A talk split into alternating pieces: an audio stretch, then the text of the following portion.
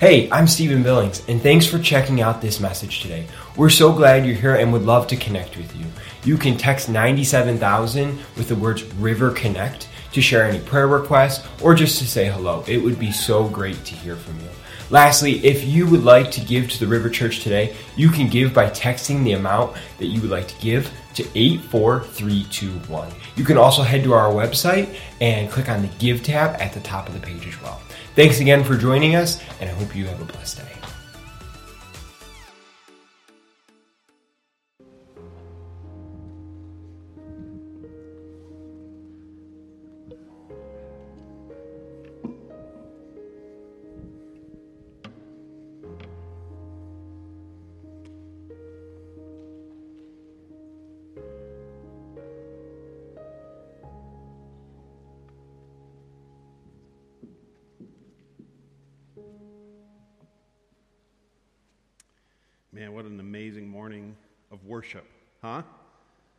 Who else was blessed by that? I, I know I was, right? That's awesome. Thank you guys for leading us in worship. If you have your Bibles, go ahead and open them to Isaiah chapter 9. Some of you might be sitting there going, Hey, I thought uh, there are only four names in this passage. How do we have a fifth week in this book? There's a lot more in this, uh, this, this passage that we have been studying in Isaiah chapter 9 that I want to share with you this morning. Uh, if you've been coming for the last couple of weeks in December, you know that we've been walking through this prophecy of Isaiah in Isaiah chapter 9, where it spoke of a child that would come both in the form of a king as well as a servant. And we looked at his names, not his proper names, but names that describe his character. We looked at names like Wonderful Counselor, right? And we looked at names like Mighty God, Everlasting Father. Of course, last week we looked at his name, this character that describes the person of Jesus, Prince of Peace. And all of those names, you know, it's really fascinating as you start to really take a, a bigger picture of it. You see the cross in every single one of those names. Wonderful counselor, you see Jesus being the mediator, the one who fills the gap between an unholy, unrighteous humanity, uh, human race versus a holy, righteous God. He accomplishes this mediation, this work of mediation at the cross.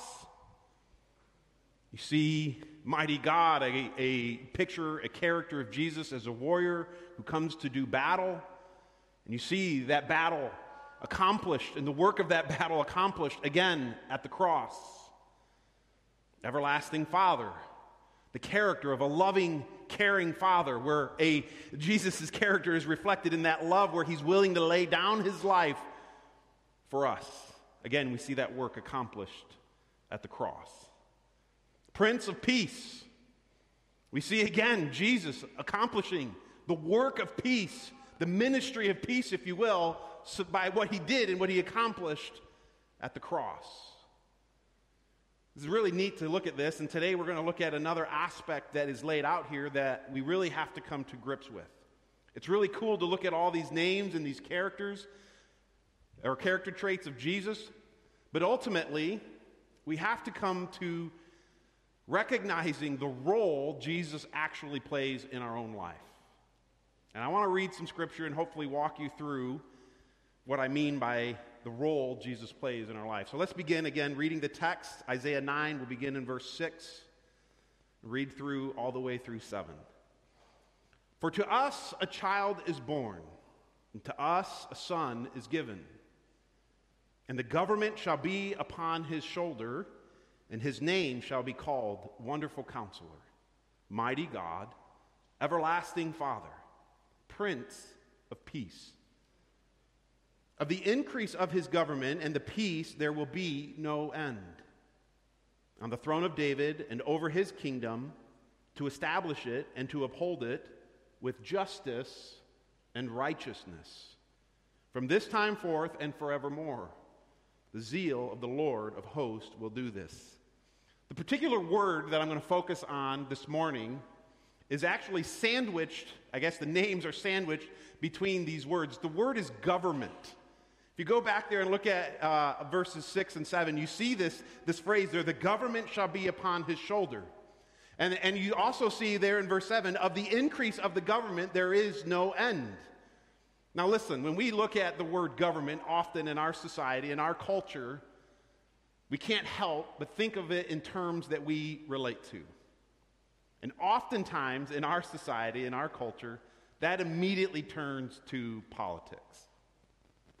When we think of the word government, our minds immediately goes to politics. Just, just so you know, I'm not going to preach a political message this morning. You, you can rest at ease. But that's really how we kind of interpret some of this, right? When we see this and we read the word government, we often go, this is a political thing. So for our culture, that means either Republican or Democrat. And unfortunately, that does a great disservice to this text when we read it and we think of it only in the sense of politics. That word government in the Hebrew can be translated as rule, can be translated as kingdom, dominion, or, this is the word I'm going to really focus on, authority. See, you can actually replace the word government with any one of those words. And the authority shall be upon his shoulder. Of the increase of his authority, there will be no end. So I want to walk you through this morning what it means, and I'm going to really confront you with a fairly simple question, yet complicated question. You know, as we come close to the end of the year, this is a time where often in our society we reflect. We reflect on the prior year and we reflect on the year to come. So, the question I'm going to ask you is this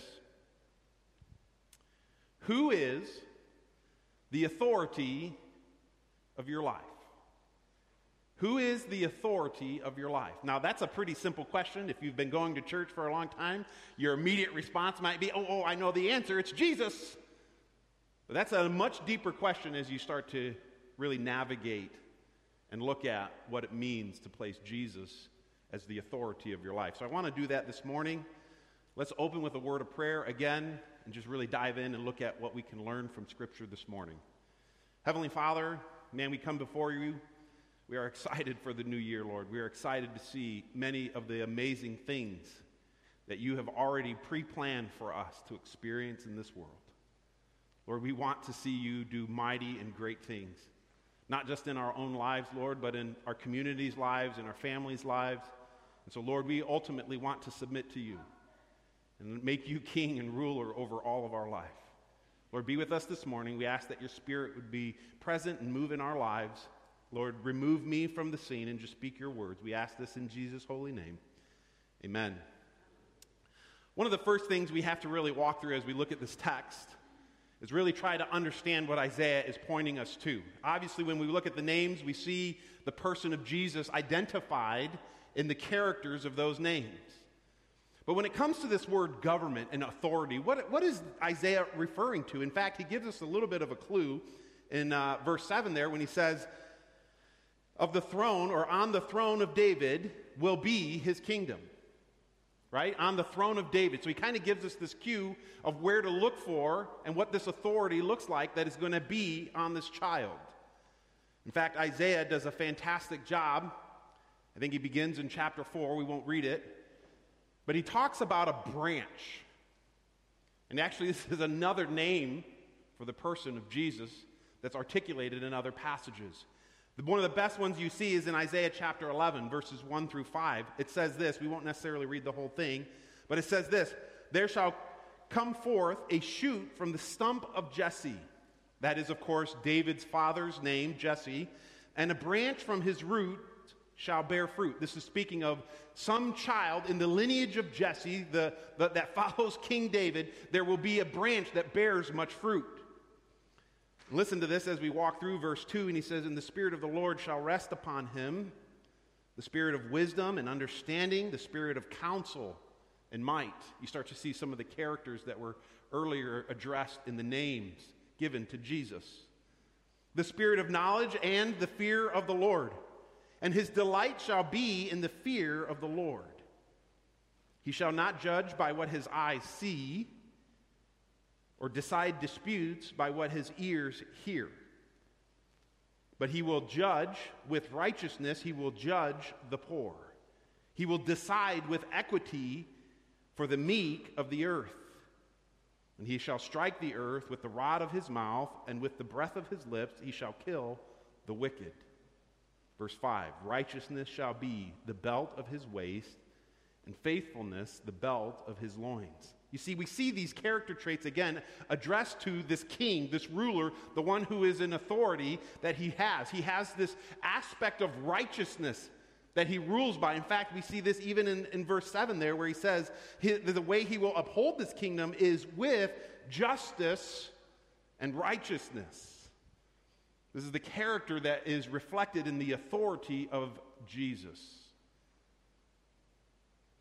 Jeremiah, another prophet, speaks of this very branch that Isaiah referenced in chapter 11 and chapter 4 of Isaiah. But in, uh, in Jeremiah chapter 23, it says this another prophet Behold, the days are coming, declares the Lord, when I will raise up for David a righteous branch. Again, there's the character. He's a righteous leader, a righteous authority. And he shall reign as king and deal wisely, and shall execute, here it is, justice and righteousness. We see those character traits closely associated with the righteous authority of the child that Isaiah and both Jeremiah speak of. Verse 6 In this day Judah will be saved and Israel will dwell securely, and this is the name by which he will be called. The Lord is our righteousness. You see, one of the things we have to come to grips with when we really are honest with ourselves when it comes to this question of authority Listen, we're, I, am no different than you. When we don't like to be told what to do, when to do it, or how to do it. Can we just be real? right? That's the truth. No one likes to be told what to do, when to do it, or how to do it. So, authority by nature for us is something that we all struggle with. We do not like it. Authority is something when we hear in our heads, oftentimes something very negative in our lives. We go, oh man, and our response mechanism to when we hear authority over our life is generally that of a negative mindset. But when we really look at what is being articulated in the scripture, authority here is not a negative thing. It is what we claim we want justice, equity, and righteousness. And here we see these character traits laid out for the person of Jesus, and no one better, no one better fits this mold of a righteous authority in our life than the person of Jesus. Let me share some stories in the gospel that reflect this. I want to start in Luke chapter 7. Let me give you the pretext of this story. There is a man who is of authority, he's a centurion. This man has at his realm to command soldiers and and he has, I'm sure, people that work in his home or he has businesses, and he commands them to do many different things. Well, one of the, the, the servants in his home became very sick. And this man of authority recognized and heard about the work of Jesus in his ministry. And I want you to see what he recognizes as far as it goes as the authority of Jesus. I want you to see what he recognizes in Jesus with this and I want to share some verses in that. So, uh, Luke chapter 7, verse 7 says this Therefore, I do not presume to come to you, but say the word. He's speaking to Jesus, and let my servant be healed. The centurion had sent some of his uh, elders in his home to go find Jesus and ask Jesus to come. And before Jesus made it to the centurion's home, the centurion actually meets Jesus and he goes, Oh man, Jesus, I did not assume that you were going to come to my home. Just say the word and it'll be done. And listen to what he says. This is his recognition of Jesus' authority. He says, For I too am a man set under authority, which means he has authority. I have soldiers under me, and I say to one, Go, and he goes, and to the another, I say, Come, and he comes. And to my servant, I say, Do this, and he does it. You see, what he's saying is, Jesus, I recognize your authority, that if you just say the very words, it'll be done. Jesus hears that this man has this much confidence in his authority over the sick, over the physical, that Jesus is actually astonished. The very next verses say, when Jesus heard these things, he marveled at him. He was shocked He was blown away that there's this man, this centurion man, that recognizes his authority over the sick, over the physical. And Jesus tells the crowd that's following him, and he says these words I tell you, not even Israel, not even in Israel, have I found such faith. Of course, they go back and they find that the servant is healed. Jesus didn't show up, he had the authority to just say the words, and it was done. See, this is an understanding that we've got to come to when we ask that question hey, is Jesus in authority? Is God in authority of my life? And you go, yeah, that's a really easy answer. Yes, Jesus is. Do we believe the words that he says, and do we put that same amount of weight in his words where we say, hey, if he said it, so be it? Another story that is laid out for us in the gospel is in Mark chapter 1. This is Jesus again, he's teaching. He goes into a, a Capernaum is a city, and immediately upon the Sabbath, he enters into the synagogue. This is Luke chapter 1, verse 21. He entered into the synagogue and was teaching, and the people's reaction to his teaching, they were astonished at his teaching, it says. For he taught them as one who had authority. He didn't teach as one of the scribes, he taught as one who had authority, who had the right, in essence, to teach, who had the understanding and the wisdom and the knowledge to understand how to teach with authority, that is, with righteousness, with justice and equity. As you continue in the story, you see something absolutely amazing transpire. Immediately, as they are recognizing his authority, a man who has an unclean spirit walks in. And listen to what the unclean spirit says to Jesus. This is so profound. You see, not only did the people recognize his authority, not only did the Roman centurion recognize his authority, but we're going to see here that even the demons recognized his authority. And it says this And immediately there was in the synagogue a man with an unclean spirit, and he cried out, verse 24. What have you to do with us, Jesus of Nazareth? Have you come to destroy us? I know who you are. You are the Holy One of God. You see, even the demons recognized the authority of Jesus and that if he desired in that moment, he said, Hey, you're done with, you're destroyed, you're gone. They recognized, they knew, they understood that Jesus had that authority. There's an interesting phrase here, in fact, that connects us back to the book of Isaiah when the demons say that you are the Holy One of God. This is so fascinating. If you read through the book of Isaiah, you will see the Holy One of Israel referenced 31 times in the book of Isaiah.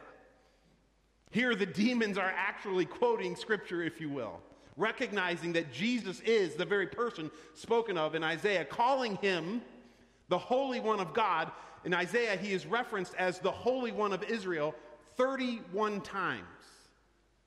The demons recognized who had the authority, whose shoulders it was that the government would rest on, and whose authority would grow and increase without end. They understood. In this ta- passage, it continues in Mark chapter 1. He continues, and Jesus obviously rebukes, he sends the demon away.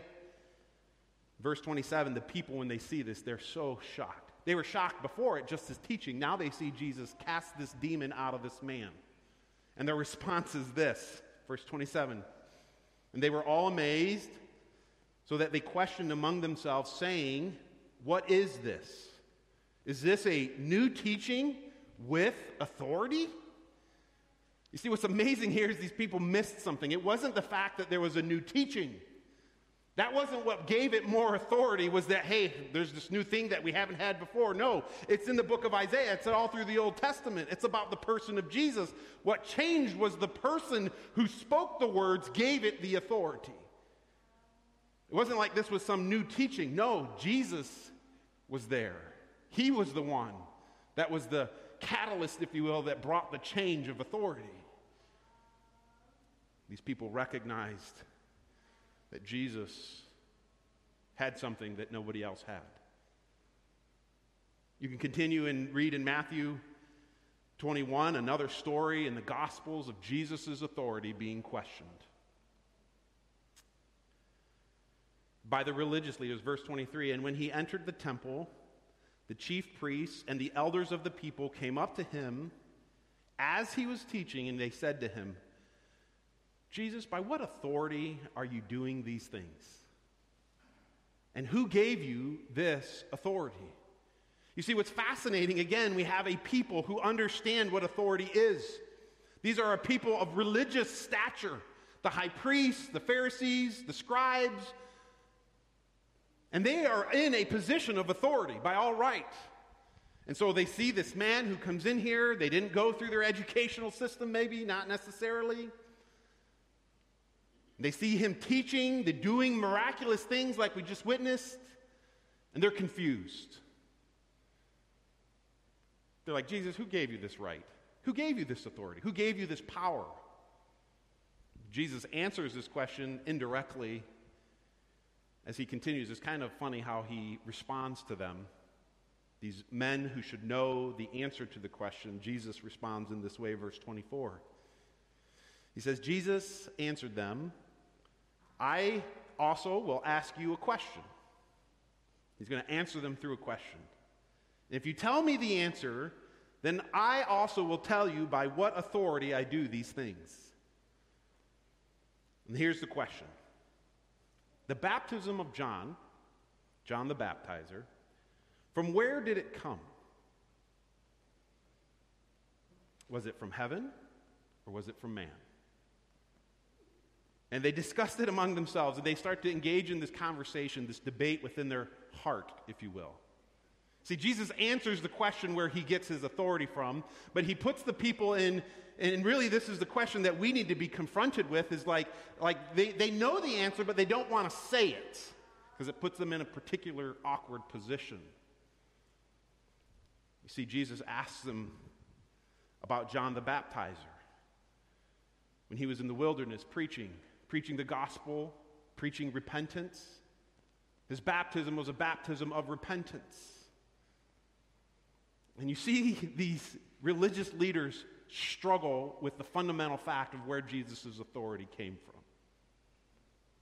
Let's continue and read in this passage. He says this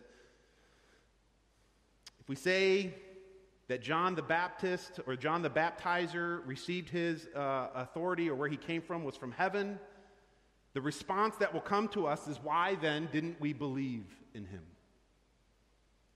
But if we say to him, man, it came from man, the response is they were afraid of what the people, the crowd, would say to them. Because you see, these religious leaders were nothing but man pleasers. They were afraid of the crowd, for they hold that John was a prophet. And so they took the easy way out. They answered, We don't know. I, I believe they knew, they just didn't want to say. We don't know. And so Jesus I love that Jesus uses sarcasm. Well, then I'm not going to tell you where I get my authority from. it's great. Jesus, is, Jesus has a sense of humor. But that's a question we need to be confronted with, right? Hey, are we recognizing that the authority of Jesus, what was written 700 years before Jesus even walked on the earth, was prophesied about him having this kind of authority? And so when we are confronted with this question, hey, did Jesus' authority come from God, from heaven, or did it come from man?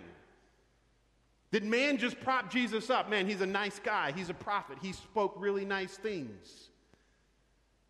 Or is he somebody that comes into our life, into our world, with the authority of heaven? We really need to deal with that. We have to come to full grips. We want to talk about him being a wonderful counselor. That's great. We want to talk about him being a mighty God. That's awesome. I love that story because it's him of being a warrior. We love the story of him being our father and bringing us peace. But do we let him be the authority in our life and do we recognize that authority comes from God? These are the same questions the religious leaders had to have and be confronted with. Further in another gospel, in Gospel of John, when Jesus is about to go to the cross,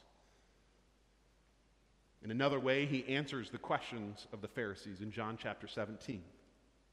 As he's praying and he's calling out to the Father, he says these words When Jesus had spoken these words, he lifted up his eyes to heaven and said, Father, the hour has come. This is just before he's about to go to the cross. Glorify your Son, that the Son may glorify you, since you have given him authority over all flesh. You see, Jesus himself acknowledged that his authority came from the Father, came from heaven, to give eternal life to all whom you have given him. And this is eternal life, that they know you, the only true God, and that they would know Jesus Christ, whom you have sent. Matthew 28, and over the next several weeks in January, we're going to walk through the Great Commission carried out through the book of Philippians.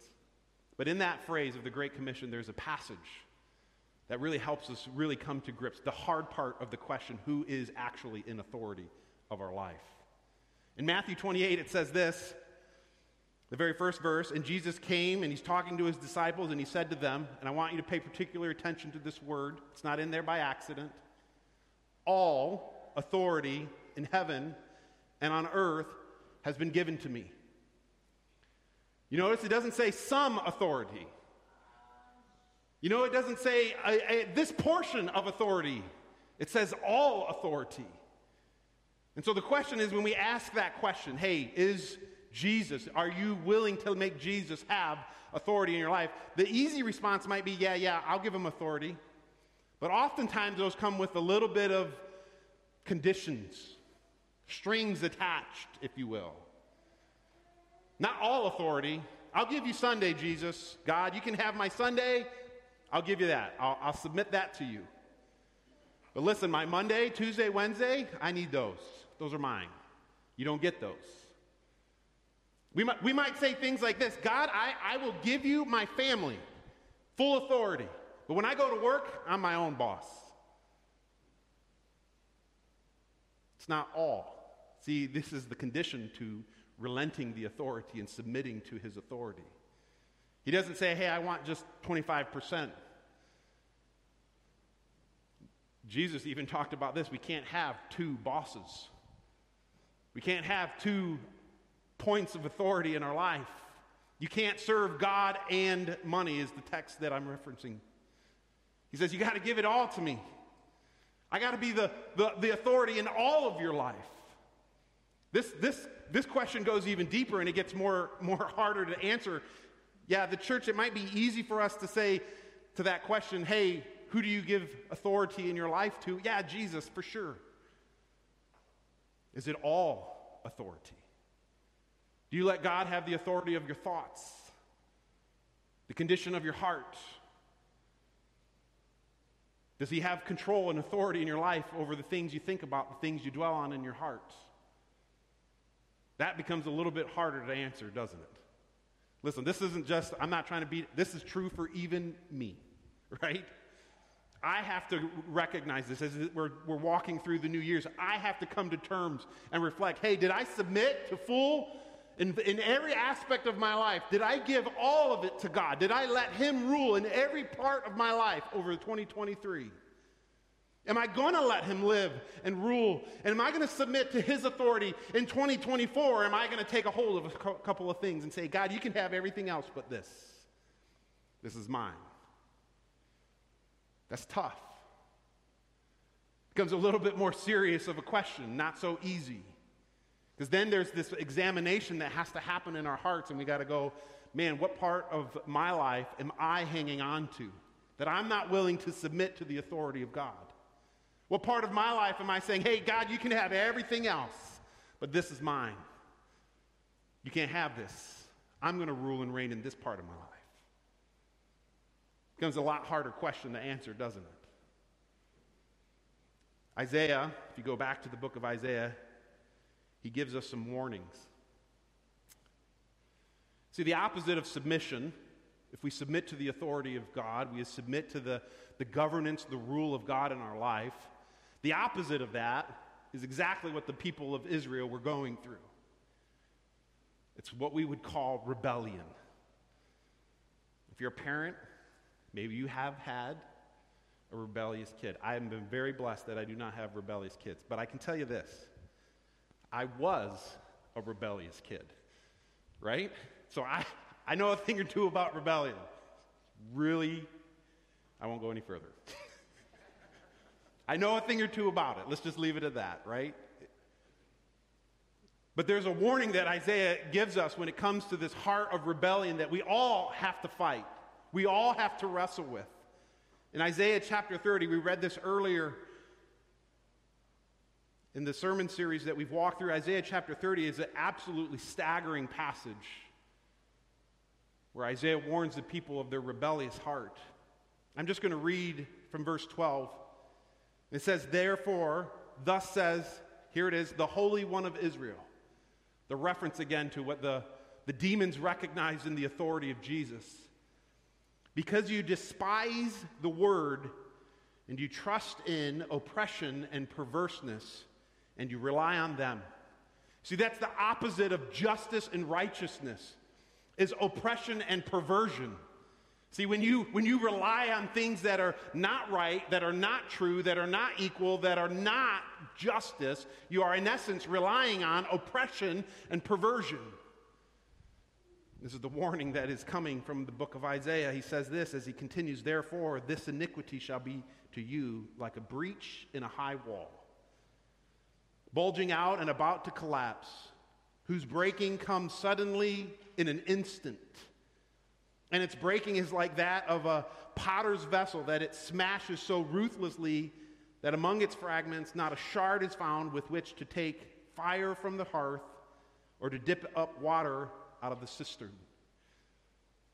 Isaiah is using this illustration of a, a wall. And when we consider a wall, we see that as a sense of protection, a guard, a shelter, a place of rest, a place of comfort. What he's saying is, man, and I've been in the construction trade to know that when you see a wall that is not stable, whether that's made of wood or concrete, ain't nobody walking around it. Because you never know when it's coming down. When you have a wall that is not secure and that is not safe to be around, nobody's getting shelter, nobody's getting comfort. There's no security in it. Here is the example of those who put their trust in things other than the authority of Jesus in their life. As he continues in this passage in verse 15, again, we see this For thus says the Lord God, the Holy One of Israel. And you see the heart of God to a people who are rebellious. He says, In returning and rest, you shall be saved. In quietness and in trust shall be your strength. You see the heart of God. This is always the heart of God. We see this laid out from the Old Testament all the way through the New Testament. His heart, when we deal with that word authority, isn't to sit there and crush you and beat you down and say, oh, you screwed up. No, his, his, his heart is this that, hey, come back to me, know me, put me in my proper place so you can have that rest, so you can have that comfort, so you can have that security. So you can have that peace. So you can have the wonderful counsel of God. So you can have a mighty God who defends you. So you can experience the love of a father and you can have the Prince of Peace in your life. Put me in my proper place as one who has authority in your life.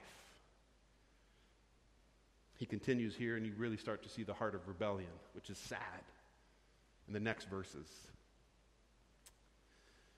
Though the heart of God is that you would return you would be able to experience this rest, this quietness, this salvation. He says, But you were unwilling.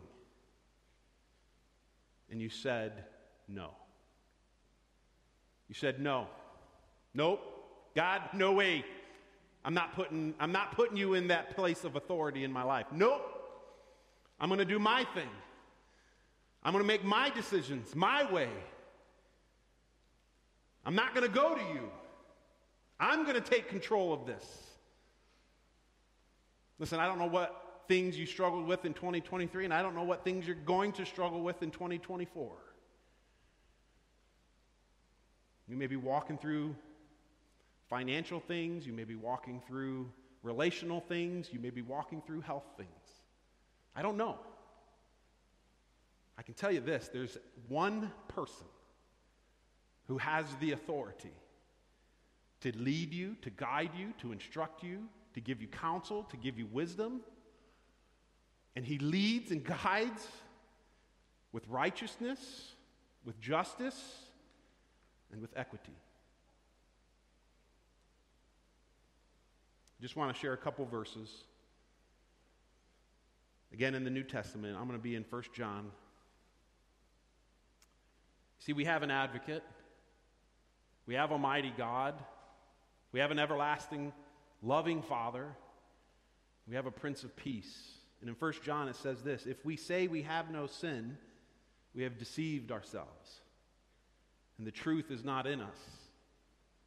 If we confess our sins, this is how amazing the love and the character of God is. If we confess our sins, He is faithful and just to forgive us our sins and to cleanse us from all unrighteousness.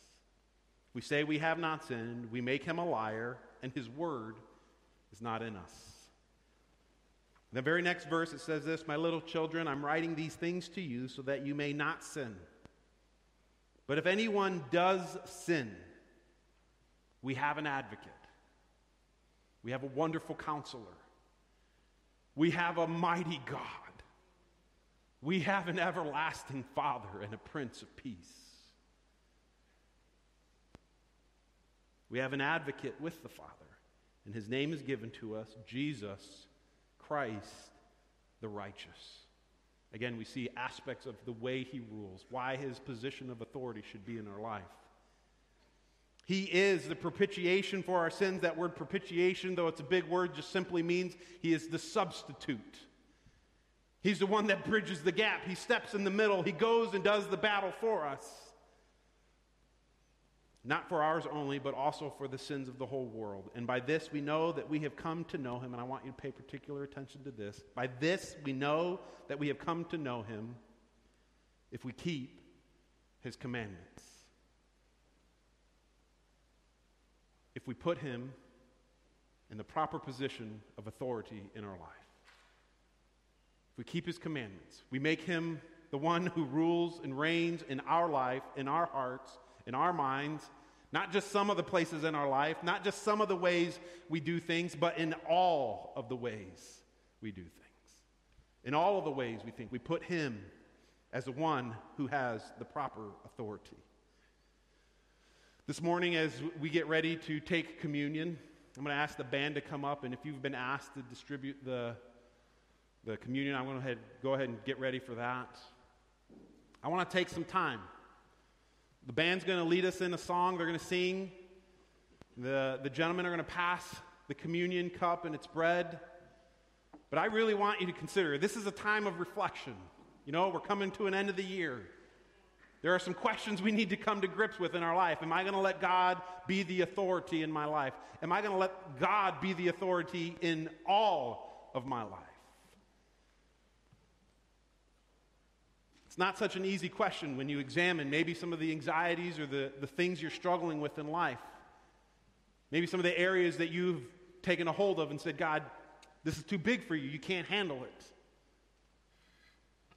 I just want you to take a moment this morning as we remember the cross, as we remember the work of Jesus, what he did for us, knowing that he came with full authority, not made by men, but made by God. That we would reflect on the year 2023. We would look forward to the year 2024 and we say, God, I want you to be in complete authority of my life in every aspect. Work in my heart, Lord, to know the areas where I have hung on to and not given up to you. Confess those things. Deal with the Lord. In 1 Corinthians chapter 11, Paul tells us, verse 28, I'll just read verse 28. He says, Let a person examine himself, then and so eat of the bread and take of the cup. This morning, as the band is playing a song, do that. As you get the cup, we'll partake together.